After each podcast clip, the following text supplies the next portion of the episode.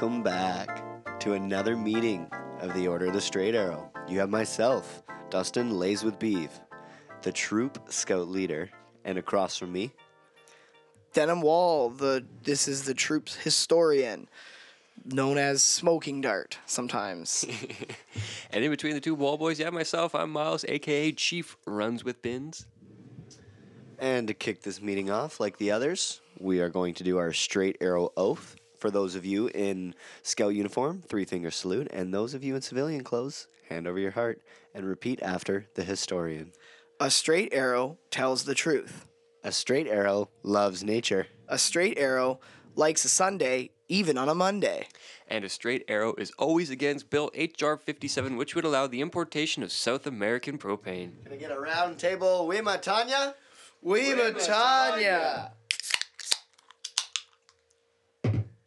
Let's start this episode off with a little bit of information coming from our historian. All right, so watching this episode, it is a bit light on references and um, interesting things to talk about, but it had its moments. It made me laugh a couple times. Yeah, it didn't have a huge plot line, but it definitely had some good zings. Yeah, so what we're talking about is the episode Husky Bobby, which is from season two. It is the sixth episode. It's the 19th that we're covering. It originally aired on November 9th, 1997. Written by Jonathan Collier, who's also known for writing Keeping Up with Our Joneses. And uh, this is his second of four writing credits for King of the Hill. Uh, but he was a producer on The Simpsons from 93 to 97, so arguably like the best years of The Simpsons. Um, and then producer on King of the Hill from 97 until 2003. He's bounced around a bunch of other stuff, but King of the Hill is Simpsons' most notable. Um, this episode's actually directed by Martin Archer, uh, who's also directed Shins of the Father. Uh, this is his last uh, directed episode for King of the Hill he mostly worked on The Simpsons. He's working on Rick and Morty now. Um, he worked on King of the Hill from 97 to 99. Um, he is Wes Archer's brother. Yeah, I was gonna guess. Yeah. Like any relation, that's awesome. Yeah, he's his brother. Um, and yeah, so plot synopsis for this one Bobby finds success as a husky model, t- much to Hank's embarrassment. That's and that's about it. That's that's really so. Thank you for that, and let's get into this episode. Yeah, so we got we start off with there's another director intro, like uh, most of the other ones on season two. This one's really lame. It's literally just the words "Husky Bobby," uh, inflating and deflating and inflating and deflating, and with the voiceover in the background of Carlo, yeah, shouting directions at it. It's your birthday now. Yeah.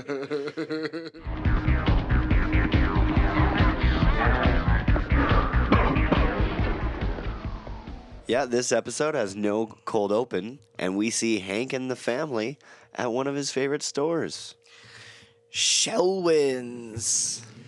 So this is the first appearance of Shelwins that we see in the King of the Hill series. Um, the location of it definitely changes throughout the uh, the series because the first uh, this episode that we see Shelwins, it's like a smaller, like independent, one-off little store. Uh, later on in the series, it's way bigger. It's more of like a true department store sort of thing. Does uh does Dial still work there? Yeah, that was perplexing. Did you see that? Yeah. Yeah, I saw that. And I was like, "What the hell?" I paused on it and I was like, "Is that actually what it says?" Uh, so this is one of the few episodes on the DVDs that do have commentary. Unfortunately, it's just commentary by characters again. Uh, this one is Bobby, Luann, and Peggy all watching it. And yeah, at that moment, uh, one of them is just like, "Hey, it's Dale," and Peggy's just like, "No, Luann, you're stupid." And it's like they don't even. I don't even think they noticed that it said Dial. No. Um, yeah, so Shelwins uh, makes six appearances in King of the Hill. Uh, this episode, Hair Today, Gone Tomorrow, Rich Hank, Poor Hank, Boxing Luann, The Peggy Horror Picture Show, I'm with Cupid, and of course, uh, this episode we're talking about Husky Bobby. Uh, we also find out that in I'm with Cupid, the women's uh, shoe section at Shelwins is uh, Boomhauer's favorite spot to pick up women. So maybe that is like what what he likes to do. Noting back to the company man. Yeah, with John Redcorn. And uh, I bet you Peggy still can't get shoes at Shelwyn's. No, she's got to go to H. Dumpty's shoe department. She'll be a size six there. Yeah, exactly. But yeah, so h- Bobby's having a hard time fitting into any of these clothes that Shelwyn's offers. Excuse me. can you show us how to operate these pants? We're having some trouble. Yeah, so uh, this prompts the employees to let him know. I think believe this is when Dial Yeah. comes up and says, He takes him aside. "Hey, your son might be more welcome at H Dumpty's." and Hank Hank takes this pretty hard that he's got to take his son to a fat store. Well, let's go tell Bobby he's fat. Neither of you guys would have had to have this talk from your parents, but I distinctly remember being uh, ten years old, and it was just after we had moved one school to the other. yeah. and I I like got a PlayStation that summer. I had no friends because I had just moved, so I spent the whole summer inside. I didn't play any more sports anymore because all my friends who played sports were at the other school. And then like yeah, just that summer, I just like put on some weight, and Dad was like. You know, you, you might want to try some more sports. I was like, oh, damn, I'm fat. but it's been PlayStation ever since then. Yeah, it's it's super funny. Um, on the way from Shelwins to H Dumpties, and they're trying to explain to Bobby without you know saying that it's a fat kid store. Like they're like, oh, every snowflake is different. And Hank's like, some are a lot bigger than others. and then at the end of it, Bobby's like, are you taking me to the vet? like he couldn't be more clueless to what's going on, even though he clearly could get those pants to fit. No. And at first, I love how Hank's like, "Well, it's not like there's a science to putting your hand, your your pants on, son." And then he asks Dial. It's like Hank's clearly not going to go over there and try and help him. Fucking dial. So Dial obviously tells them that they're not welcome, so they have to head over to H Dumpties, and and I think this is where it starts to dawn onto Bobby. Well, yeah, he sees the he sees all the kids there shopping. These kids don't look like they like sports. Oh, sure they do. They're wearing sneakers and baseball caps, aren't they? This is a fat kid store. Fat guys play baseball well. like, all those kids have like fudgesicles in their Yeah, And Peggy said, "Ooh, look at all the overalls." yeah. So much color. You'd never guess they could stretch as they do and still keep their shape. Must be using some sort of advanced polymer. Hank's gonna have to do some more research. yeah. But Bobby takes to it quite well. He starts trying on all the clothes. He puts on a little impromptu fashion show. oh yeah, this is actually really good. Yeah, got, got, it gets the uh, n- the notice of uh, Mr. Hal Dumpty himself. Hey, I'm dressed like a football coach. You call that a block? I just like that one. There's um there's actually deleted scenes after that where he continues on and he goes like you bleep and bleeps like Oh no! like as if he was watching football on TV. And Yeah. then he, there's also one where he comes out as the minister and he pretends that he's like preaching. Oh yeah, he says I'm a minister, but yeah, See, it's funny. Like as a Canadian, when I heard minister, I assumed like he meant like like prime minister, like the prime minister, and then I was like, oh wait, no, that's a No. church thing. Yeah. Like, So yeah, we do get to meet Hal Dumpty, the owner of the store. yeah. Um, I was surprised that his name wasn't Humpty, but uh, that is a very familiar voice, one that we know very well. Bill. None other than Stephen Root. We're about to put an ad in the Arlen Bystander. I'd like him to model for us. You want my son to be a fashion model? Sure, why not? Yeah, Dad, why not? Yeah, why not? Why not? Hank's obviously too busy. Well, that's decided. So we see the the Hill's back at the Hill House now, and it's actually uh, Bobby's in his room, still modeling off his new clothes to himself this time. He's checking himself out in the mirror, and I love that Luann comes in. She goes, "Hey, you look different. Did I give you a haircut?" and he's like, "No, I I I realized I got this new store that." It's like where I'm supposed to be shopping at. I realized I always thought I was an extra, extra large, but it turns out I'm a medium. and yeah, and he tells Luann, um, he mentions that uh, that they asked him to be a model for their ad in the Arlen Bystander, and Luann just is like so for it. Like she's like models are some of the happiest people on earth. Yeah, he gets to live out her dream. yeah, because said uh, she wants to be his stylist and driver because she's working on getting her license in both. I mean, that's a pretty good deal for her. You know, like if Mo- if Bobby's modeling thing was able to take off, then like that could be a good foot in for her too. She could cater to all the husky boys in Arlen. And soon all the Husky boys in Hollywood. And Bobby uh, goes and actually does the photo shoot because Luann drives him. We don't actually get to see that, which is kind of a shame because the pictures looked hilarious. But he comes back into the kitchen and Hank's reading the newspaper, and Bobby's just like, "Dad, a man took pictures of me." Yeah. He's like, "What?" That's not. that is not what you want your son coming in and telling you.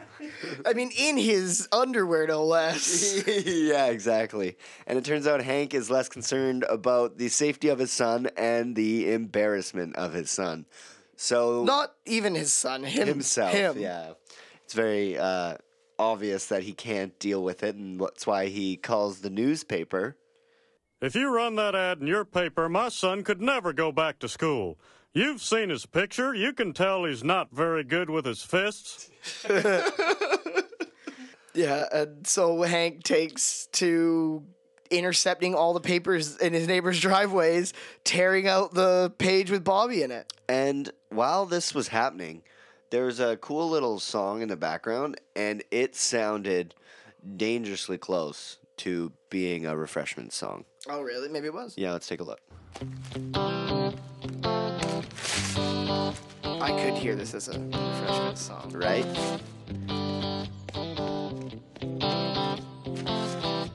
Just waiting for that to kick in. Yeah, I can like almost hear his voice singing. so pretty much almost here.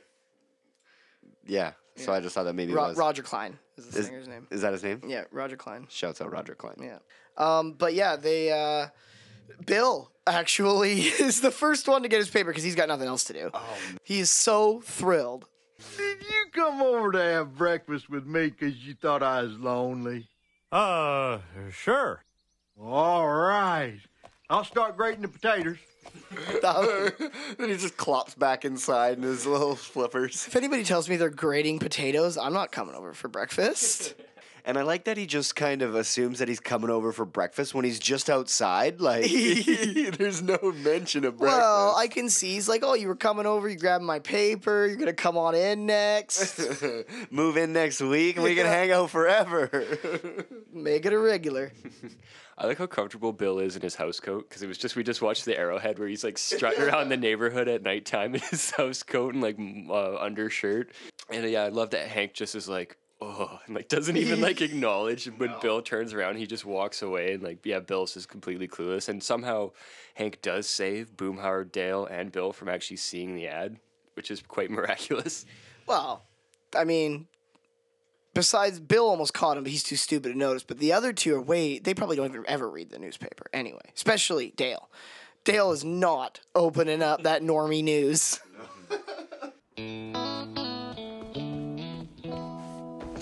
So Peggy gets a call from the second best talent agent in all of Arlen uh, to get Bobby more work as a model, and Hank starts losing it. He can't believe that she's doing this, and we get this amazing line from Hank. Why are you encouraging Bobby? I'm trying to contain an outbreak here, and you're driving the monkey to the airport.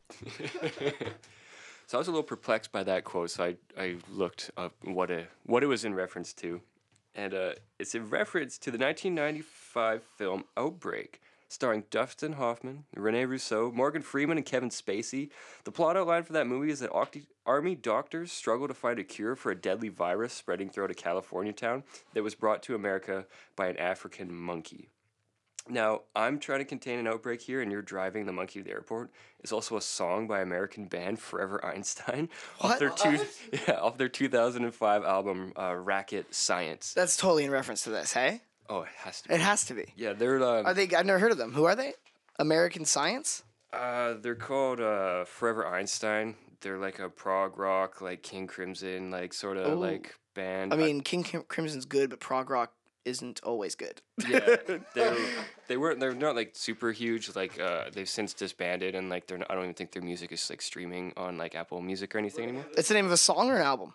That's the name of a song. Do they have? Is there lyrics in it, or is There's it no instrumental? singing. Uh, I, I looked at I think three of their songs, and none of them had uh, had lyrics. They're They all were just groovy. Yeah, it was all avant-garde, uh, progressive music, and yeah, I thought it was kind of funny. They're known, I guess, for having these like super long, like bizarre song titles for all of their songs, I guess. And yeah, I thought it was funny. So I guess they're uh, big King of the Hill fans. Maybe.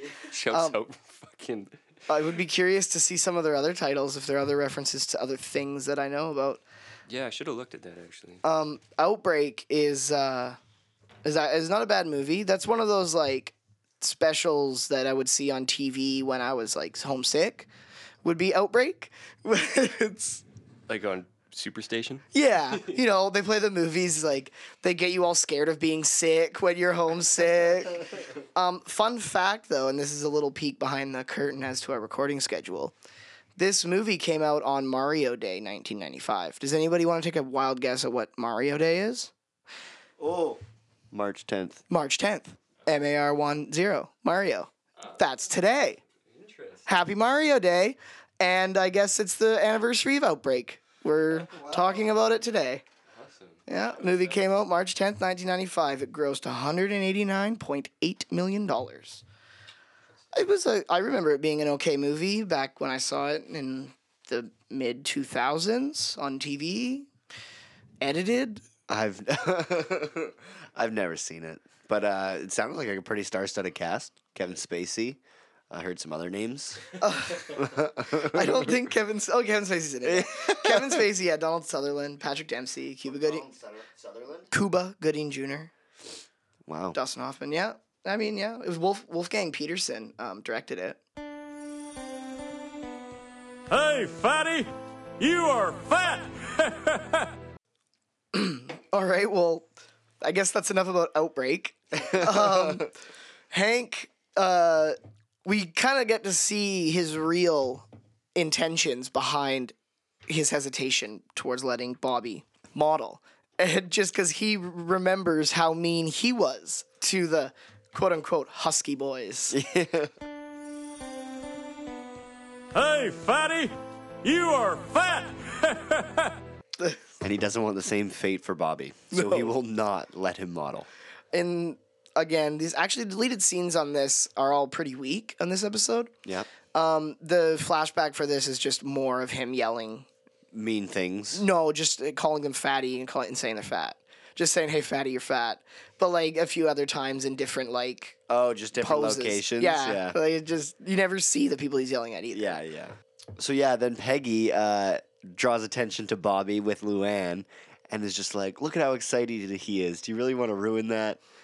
And then we get to see Bobby flipping through his scrapbook of his accomplishments throughout his life. I got my birth certificate, a leaf I found, and now this. I would have I would have liked to seen like a few more things in there. Maybe like the sewing badge from that fell off, or like what? Can you think of some other ones that he might be like a guitar pick? Well, that's the thing. Like he's infamous for like underachieving. Like, Yeah. I know at one point in the series, like his like trophy rack that Hank built for him is just like a spot where Peggy hangs like potted plants off of it now. well, you could like you could have put like the maybe the fun shoot like a target from the oh. fun shoot in his scrapbook, or mm-hmm. yeah, that, he's that had a few things that he would call accomplishments. second place in a real real father son fun shoot. There you go. Uh, but Hank and Peggy uh, continue to not see eye to eye, and uh, Peggy, uh, against Hank's wishes, takes Bobby to this uh, talent agent, uh, the second biggest in all of Arlen, and uh, they're blown away because he has water in bottle form. Peggy can't believe it. She has to take it home. yeah. and he um, he just goes that he can get a lot of work for Bobby, and Bobby can become the next Andy Maynard. And uh, Andy Maynard, I guess, is a very uh, well known plus size model. Uh, he enjoys Sundays, even on Mondays. Yeah. So Bobby found, finds out that Andy Maynard is headlining the Little Junior Plus fashion show, but he has to hold off and take baby steps first because there is a new clothing line, Gravitas. There's a catalog shoot tomorrow for Caulfields of Texas. They're launching a new line of clothing called Gravitas. I want that account. Yeah, I looked. I didn't know what gravitas gravitas meant. Do you know what it means? No. Yeah, that means like you draw eyes on you. No. Oh. it means uh, dignity, seriousness, or solemnity of manner. So like the complete opposite of like a husky boy photo shoot. I thought if you had like gravitas, it meant like people looked up to you. I thought it was just like a gravitational pull, like Yeah. orbit. That's what I thought. Like the I thought the gravity part was like drawing Mm-hmm. because there's so much mass. Yeah, that too. that too. That's also what I thought they were. So Bobby wants that account, and so he needs to keep his shape until the shoot. And Hank comes into the kitchen, and he's eating peanut butter. Yeah, well, Hank comes in with a football like Bobby might want to ever have played sports. But now Bobby Bobby needs to watch his shape, so he needs to eat the peanut butter.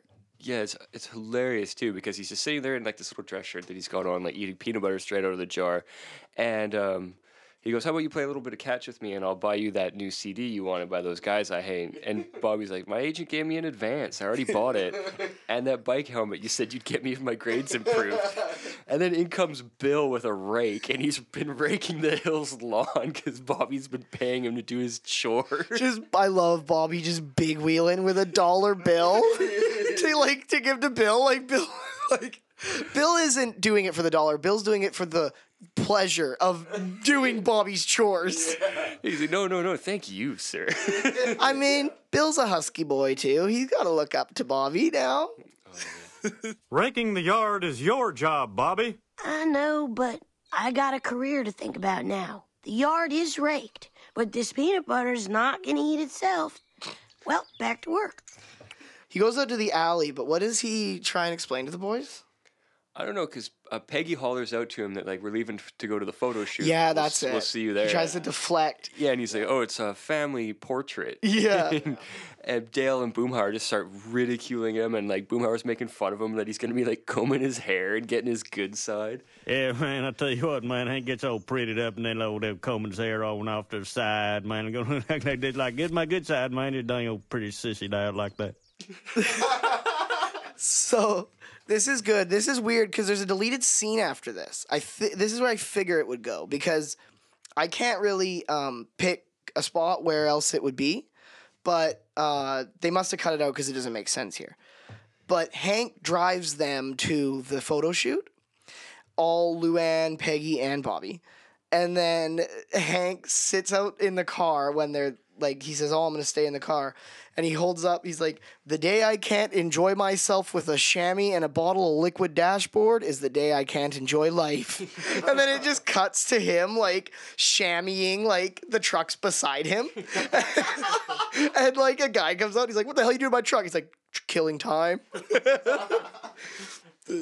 but yeah, of course, in this scenario, Bobby gets driven there by Peg and Luann. Yeah, Hank comes in later, and then uh, when he enters in the studio, it's pretty much just like a New York nightclub. It's like he died and w- went to New York. yeah, It is. It totally reminds me of just like every stereotype that clashes with Hank in one room.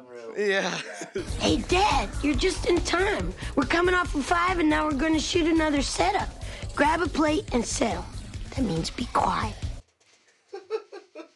Hank, of course, gets shunned into the corner with Peggy and Luann. Yeah, like they're just standing away from all these like modern like artsy people. They're standing by the water. I totally would have, if I was like writing this episode, I would have worked in a, the Luann side plot more. Like, because this is somewhere Luann could have tried to pretend she was like modeling somebody's hair and then like done it super well or something, or like, you know what I mean? Or like done it super bad and then like it turned out to be really good. Mm-hmm. And then maybe have some like shining light at the end of this episode where it's a failure for Bobby, but maybe Luann mm-hmm. made a friend or a contact or just some more like inspiration for her because this is directly related to her world, right? Like the whole fact this is her dream, and she said that earlier. Mm-hmm. I would have liked to seen more Yeah, involvement of her.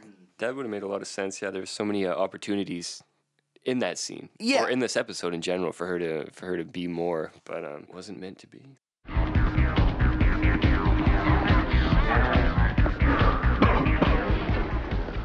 So now it's finally uh, Bobby's uh, time to shine in the photo shoot. He's got uh, he's been all you know freshened up by the makeup department, and uh, the photographer is this very metrosexual, very flamboyant man named Carlo. Now he's voiced by Damon Herman, and so is Claude Stokes, is who we forgot to mention is the uh, is Bobby's new talent agent. And this dude, uh, Carlo, takes his job really seriously, and he is going all out for this photo shoot for uh, Caulfields of Texas, whatever this is. Hey there, lifeguard! Look at you! up on your perch so high. All around you they splash and splash, but not you. Cut, cut. That's it. Go home, everybody. None of this ever happened. Hank, what are you doing? I'm not doing anything. I'm not even here. None of us are. Let's go. And Hank is just furious, picks Bobby up and just drags him out.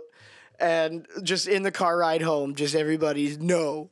But I love it. Luann's like, Uncle Hank, he's, no. She's like, but you didn't even know what I was going to say. And then later it shows that she's just got her hair slammed in the door. And like when on rewatching this, like I looked at the uh, animation with Luann, and you can actually see like before she even says anything that she's like just Yeah, her- stuck in the door. Her, and, hair, like- her head is like sideways. yeah, and then on the close up, like her hair is completely stretched out.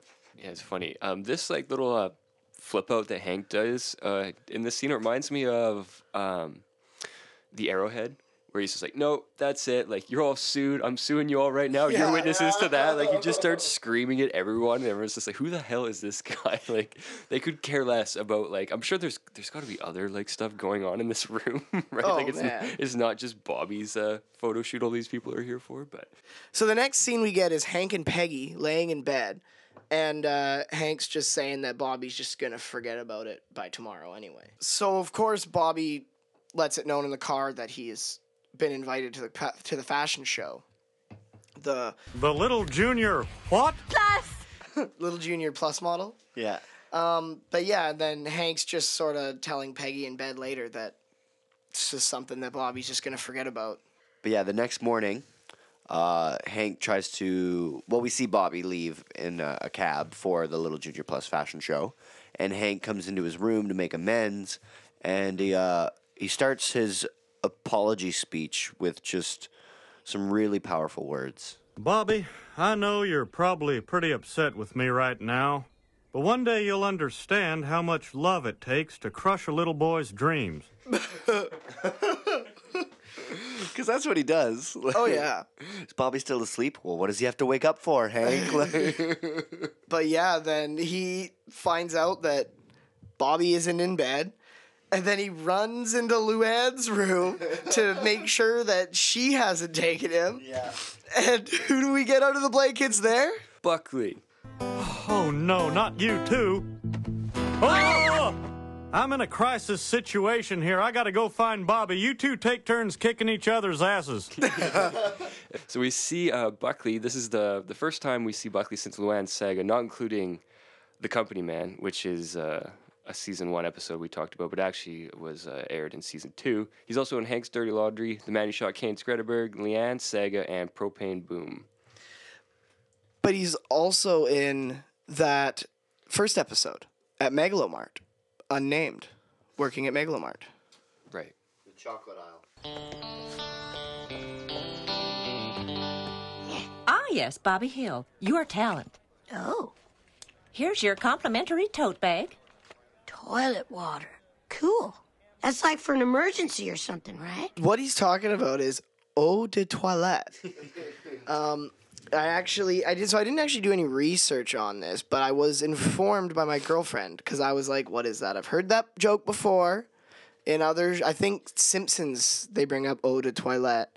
It's a it's a real like thing. So what it what it means in France is basically like powder room, like eau de, to, like so instead to- toilet doesn't mean shitter. It means Um, I always took it as cologne. It is. It is. But it's like Yeah. but it's not like saying it's water from the toilet. Yeah, it's not It's like water, water. in the it's you use it in the You use it in the bathroom, which has a toilet in it. powder room. Yeah. Yeah. Also, uh, the crapper was invented by a man named Thomas Crapper. Nice. It's a fact. Google it. I think you're full of crap. Google it. I'm serious. He was an English plumber. He founded Thomas Crapper and Co. in London, a sanitary equipment company. He held nine patents. Three of them were for water closet improvements, such as the floating ballcock. And he improved the S bend trap in 1880 and invented the plumbing trap, the U bend. Um, all of those were instrumental in the creation of the crapper. Um, can we just back up to the first thing you said? Yeah? The ball cock? Yeah, the ballcock. Right, so I heard that right? Yeah. Yeah, it's also called a ball tap or a float valve. Ball cock will do. So, anyways, back to the episode. Okay, yeah. Uh, Hank obviously needs to run to this fashion show as fast as he can now uh, because he needs to stop Bobby from having his big moment. Where Peggy is saying that they're missing his big moment. And they weave through traffic. Yeah, Hank didn't fill up with 89 octane for nothing. He's flying through uh, through Arlen. I guess this is actually pretty far away. It just gives more like uh, credit to how much money Bobby's actually making if he can pay for a cab by himself all the way to this fashion show. And while Hank and Peg are racing there, we have a cut to at the mall where none other than Stuart Dooley and his gang of like skid-looking cronies Yeah. show up. They've all got like shaved heads with like rat tails and stuff, and like ripped up jeans, and they're just like asking about what it is, and the woman's just like just completely oblivious to like they're like the bullies of town. And she's like, "Oh, it's a fashion show for husky boys, and it's all the money goes to support the local schools, and there's free donuts." And they're all just, like, "What does uh, Stewart say?" We'll do it for the schools. Then we get Andy Maynard and Bobby have a meeting backstage. And Bobby, pretty excited about his free tote bag, asks Andy Maynard if he got the same. Yeah, bleh. It's the worst one I've ever seen. Yeah. So I, yeah, Patricia Childress is the voice actor for Andy Maynard. I don't really, I can't really get a good grasp on what it is that she does, but she's awarded some. She's been awarded some Emmys, and it seems like she's a bit of everything: writer, actress, director, producer.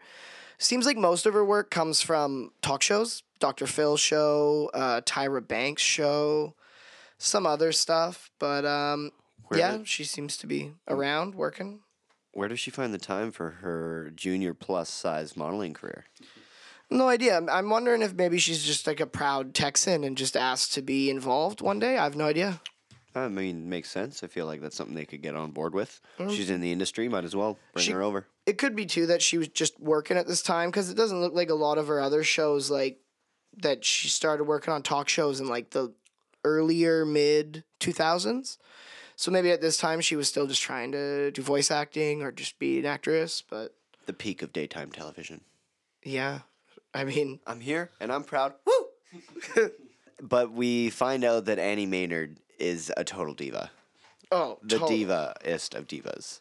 And uh, then uh, Andy starts to uh, manipulate Bobby a little bit because obviously Bobby looks up to him. Hey, do you want to get into trouble? No.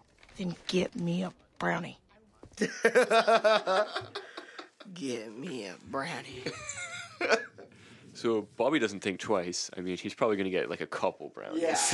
Yeah. and like, of course, like there's ample snacks that like a fat kid would love. Like Oh, there's yeah. like a table full of donuts that uh, doesn't really get a lot eaten. That we find out uh, later. But Hank arrives. Uh, he's in front of the mall. And it's like a long like traffic lineup of people getting dropped off in front of the mall. So he hammers it in a four wheel drive, like four bys through like a garden bed, like around a water fountain, and like leaves Peggy just like sitting in the truck in the passenger seat, and he just like sprints out and sees the like the runway, and there's just this like giant whale with like Yeah. a sailor cap on, and he's like, oh, and he. Uh, Yeah, he makes it to uh, the backstage and then walks in on a change room of husky boys, and they all, All covering their breasts. Yeah, they all shriek, and he's just like, nothing I haven't seen before. And then he obviously sees something that he hasn't seen before. oh. Yeah, he makes a pretty good face. Um, And then we get a shot. We get we cut to Bobby's agent, Claude Stokes, comes and tells him that he's on. He's to go on first. Bobby's immediate reaction is, "What is Andy Maynard gonna think?" I'll tell you what Andy Maynard thinks. Andy Maynard always goes on first. I love Bobby's just dressed as a little sailor boy. he doesn't have much time to think because yeah, Hank comes barging in. Are you going to come quietly or do I carry you out baby tantrum style? I love it, and then uh, because Bobby's takes a stand against his father at this point and kind of says like, "Hey, you need to listen to me. I want to do this." Hank is not having it. You can't make me leave, Dad. I'm going on first. I've never been first in anything. Tell you what, you can be the first to drop out of this show. Come on. Why are you always trying to turn me into you? Why can't you accept me for who I am? Yeah, yeah, we both saw that after school special, but I'm not an alcoholic and you're not an ice skater, so let's go. But it's not fair. Oh, come on, son. I'm just trying to keep you from being embarrassed. And now I may be reaching, but I'm pretty sure that they're talking about Tonya Harding. I don't know if you know much about Tonya Harding. She was uh, an Olympic medalist. She was the first woman to land a triple Salchow, like the triple spin. Anyways, her yeah, she was raised by a, an alcoholic mother, and uh, yeah, I love how dramatic Bobby gets. Like he's taking a page out of Andy Maynard's book. Like when Andy's screaming there about how he goes on first, it honestly reminded me of like Luann being like the trailers tipped over. Like he's just like putting like his entire like voice and like his like soul into these lines, and Hank just like does not care. And Hank still like refuses to like show like the actual reason. Like he just keeps brushing it off. Like no, like we just have to leave, and like that's it. He just keeps saying a father knows best, and that Bobby should just you know believe him. And of course he doesn't. I guess I'll never get my moment in the spotlight. Bobby, wait. Yes, Dad? Why don't you drape this poncho over you till we get to the car? Oh man. like I totally thought Hank was gonna maybe just like you know take a step back and just be like, okay, Bobby, like learn for yourself. But no, No. we're gonna make it worse by hiding you. I wonder what the episode would have, how it would have gone if Bobby did get hit by a bunch of donuts. Like, because I don't know, does Bobby really Like, I don't- I care if he gets bullied? It doesn't seem like Bobby is is is ever worried about being bullied. I picture if Bobby got pelted with jelly filled donuts, he would just kind of start scraping the jelly off his cheeks and just probably eat it and not really care, you know? Right? Like, I mean, none of Like, the what kind of fashion show is this? Like, like none of the people in the fashion show were his friends. So it's not like he would have No. cared that they all were getting donuts thrown at them. I don't know. I just I mean, we do see that he is relieved um, that he didn't get hit with donuts. yeah, that's probably true. Because at the Nobody end, wants to get hit with donuts. Well, no, nobody wants to. Um, but I mean, there's worse things. But I mean, if you got him, throw him my way. So um, after a bunch of uh, you know tantrum fighting for Bobby, and at one point he even calls out to Carlo to, to save him. uh, we see Hank, Peggy, and Bobby leaving. I think uh, Hank is still like basically holding on to Bobby, so he won't run away. But they're on an uh, the the upper tier of the mall, so they're looking down at the fashion show, and it's Andy Maynard's just like smiling and waving and strutting around the catwalk, and all of a sudden he just gets hit with like a cream filled donut right on his shirt. It's just like huh? And then it is just like fucking anarchy. Yeah. and like Stuart Dooley and his gang of thugs are just like snipers with these donuts. Like they're just like all the different kinds. Like they're hum- humming them like frisbees and baseballs. And They like, even get they even get delivered a refill at one point. right here's fine. Yeah. and like they're hitting like like no adults stop them. Nobody can. No, like uh, like even uh, Mr. Stokes, Claude Stokes, is getting peppered. Like the parents in the audience are just getting hammered, and like the one kid's got like like the little like colored like John Lennon Oh, glasses yeah, on. yeah. It just gets like smeared jelly across his eyes, and it's like I love that scene. That was great. I thought of that scene. And it remind. Now I don't know if it is, but it would have come out little bit before this, if not just around this. But it reminded me of Natural Born Killers. Maybe only because of those glasses. yeah, But it just it, that scene reminded me of it. Like they have a lot of those weird like slow motion shots of and like stuff like that in that movie. yeah, it could be. the whole time this donut massacre is going on, we uh, hear a beautiful deep house track from Crystal Waters.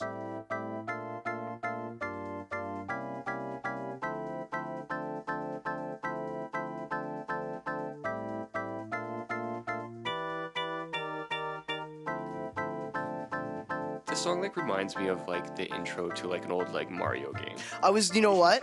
Straight up, when you said that, or sorry, before you said that, when I was like listening to this first, I was like, "It am I shopping on the Nintendo Wii channel?" Because it sounds just like that to me. Like it totally sounds like something out of Mario. I or even Gran Turismo. Like I, I googled up like what video games this song was in. It's not in any. This is actually the only thing I think it's featured in, uh, like media wise. It's a very good song. It was released um, April 3rd, 1991, and it made it all the way up to the number eight spot on the top 100. And that's just one chart. It made it on like countless uh, weekly charts across multiple countries. Yeah, Like, was- number one spots. The- yeah, this was Billboard uh, top 100 American.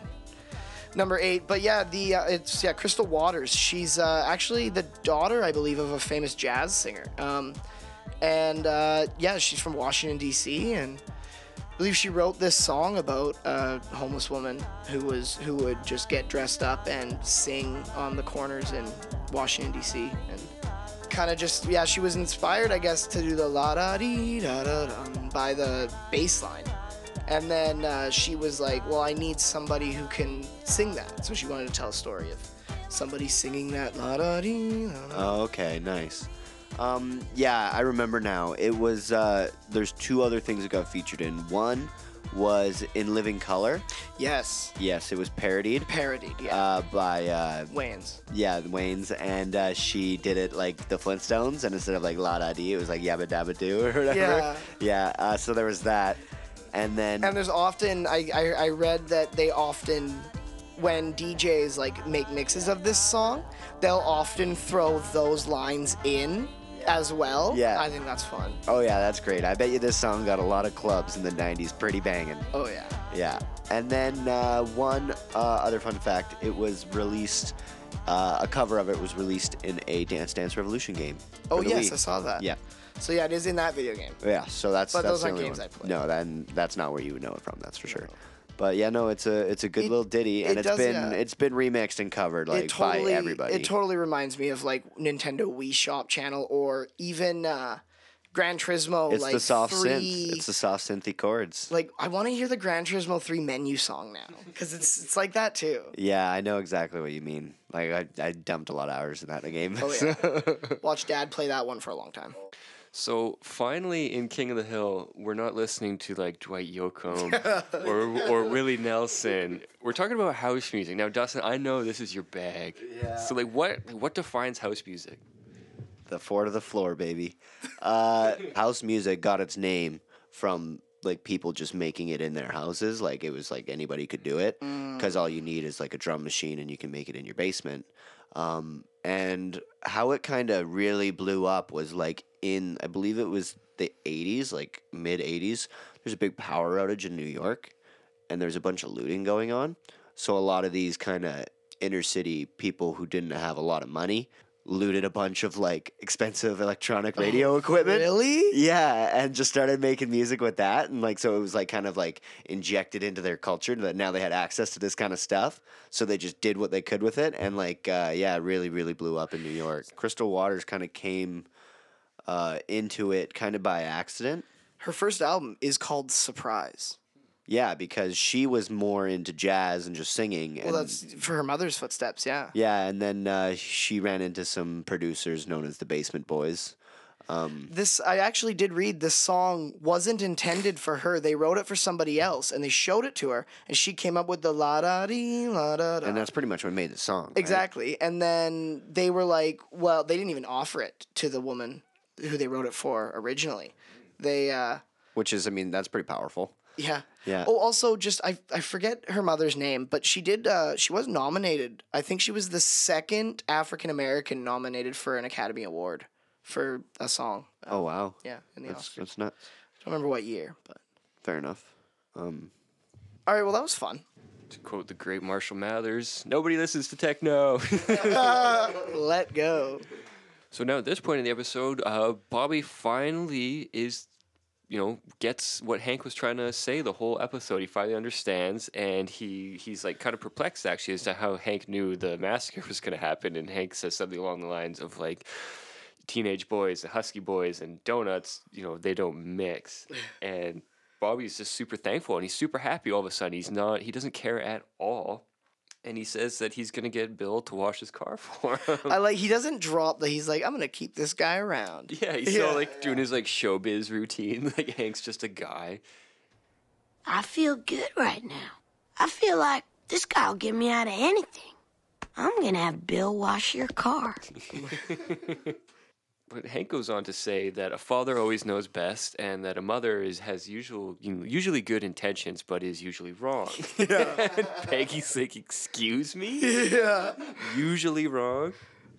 Yeah, starts talking about her lifetime average and then decides to bring up the uh, anecdotal bit about the Soloflex.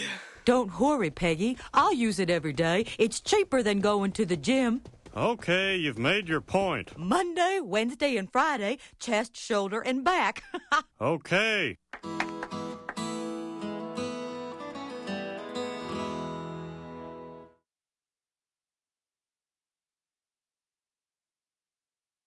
So, should we just go around the table and give our final thoughts on the episode before we close this one out?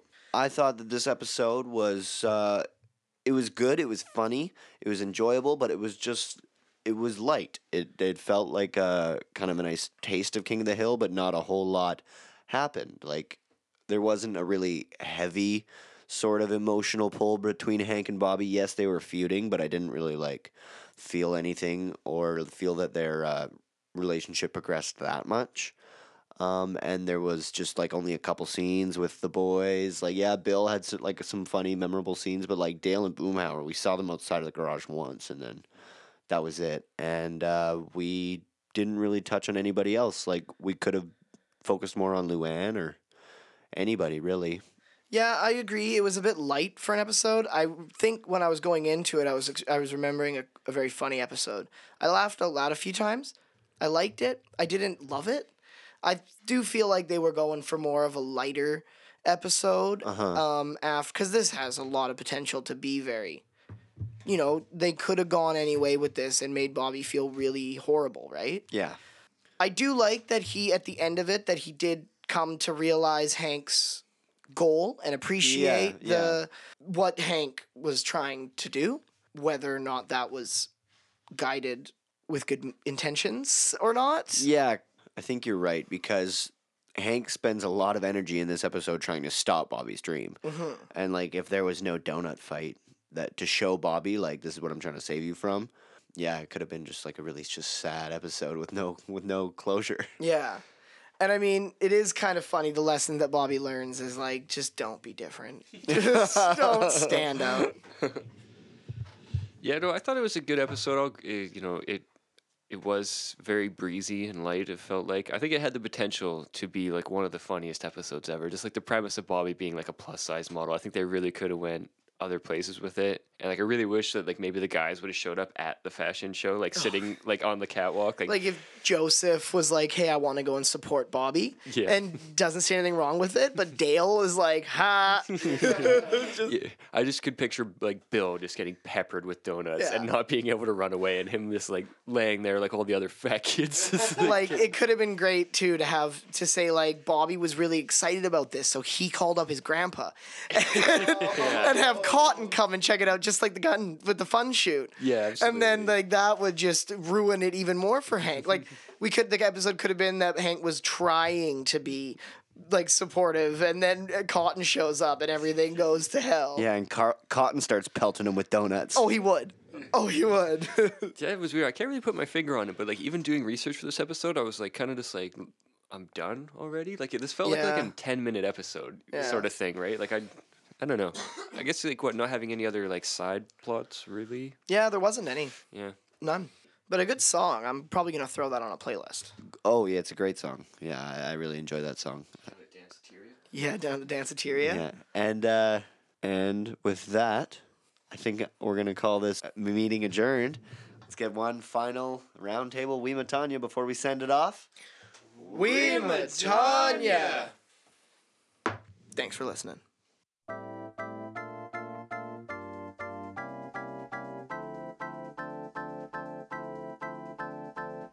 Want to hear more Order of the Straight Arrow? Join the conversation on Twitter. At Utsakothpod or follow us on Instagram. At Utsakothpod, or look for us on Facebook at Order of the Straight Arrow, a King of the Hill podcast. Catch new episodes every Sunday night. Please share this podcast with your friends and feel free to contact us by email at utsakothpod at gmail.com. please no hate mail.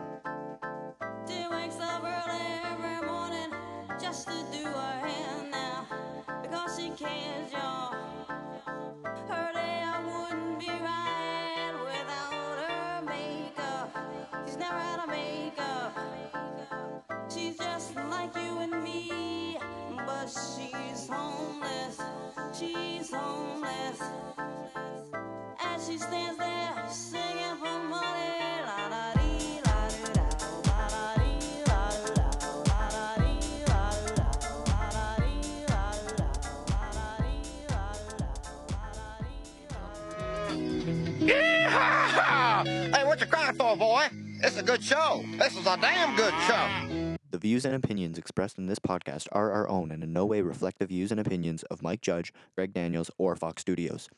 The external audio used in this podcast is not owned by the Order of the Straight Arrow or its affiliates and is presented in good faith to its copyright owners. Please don't sue us.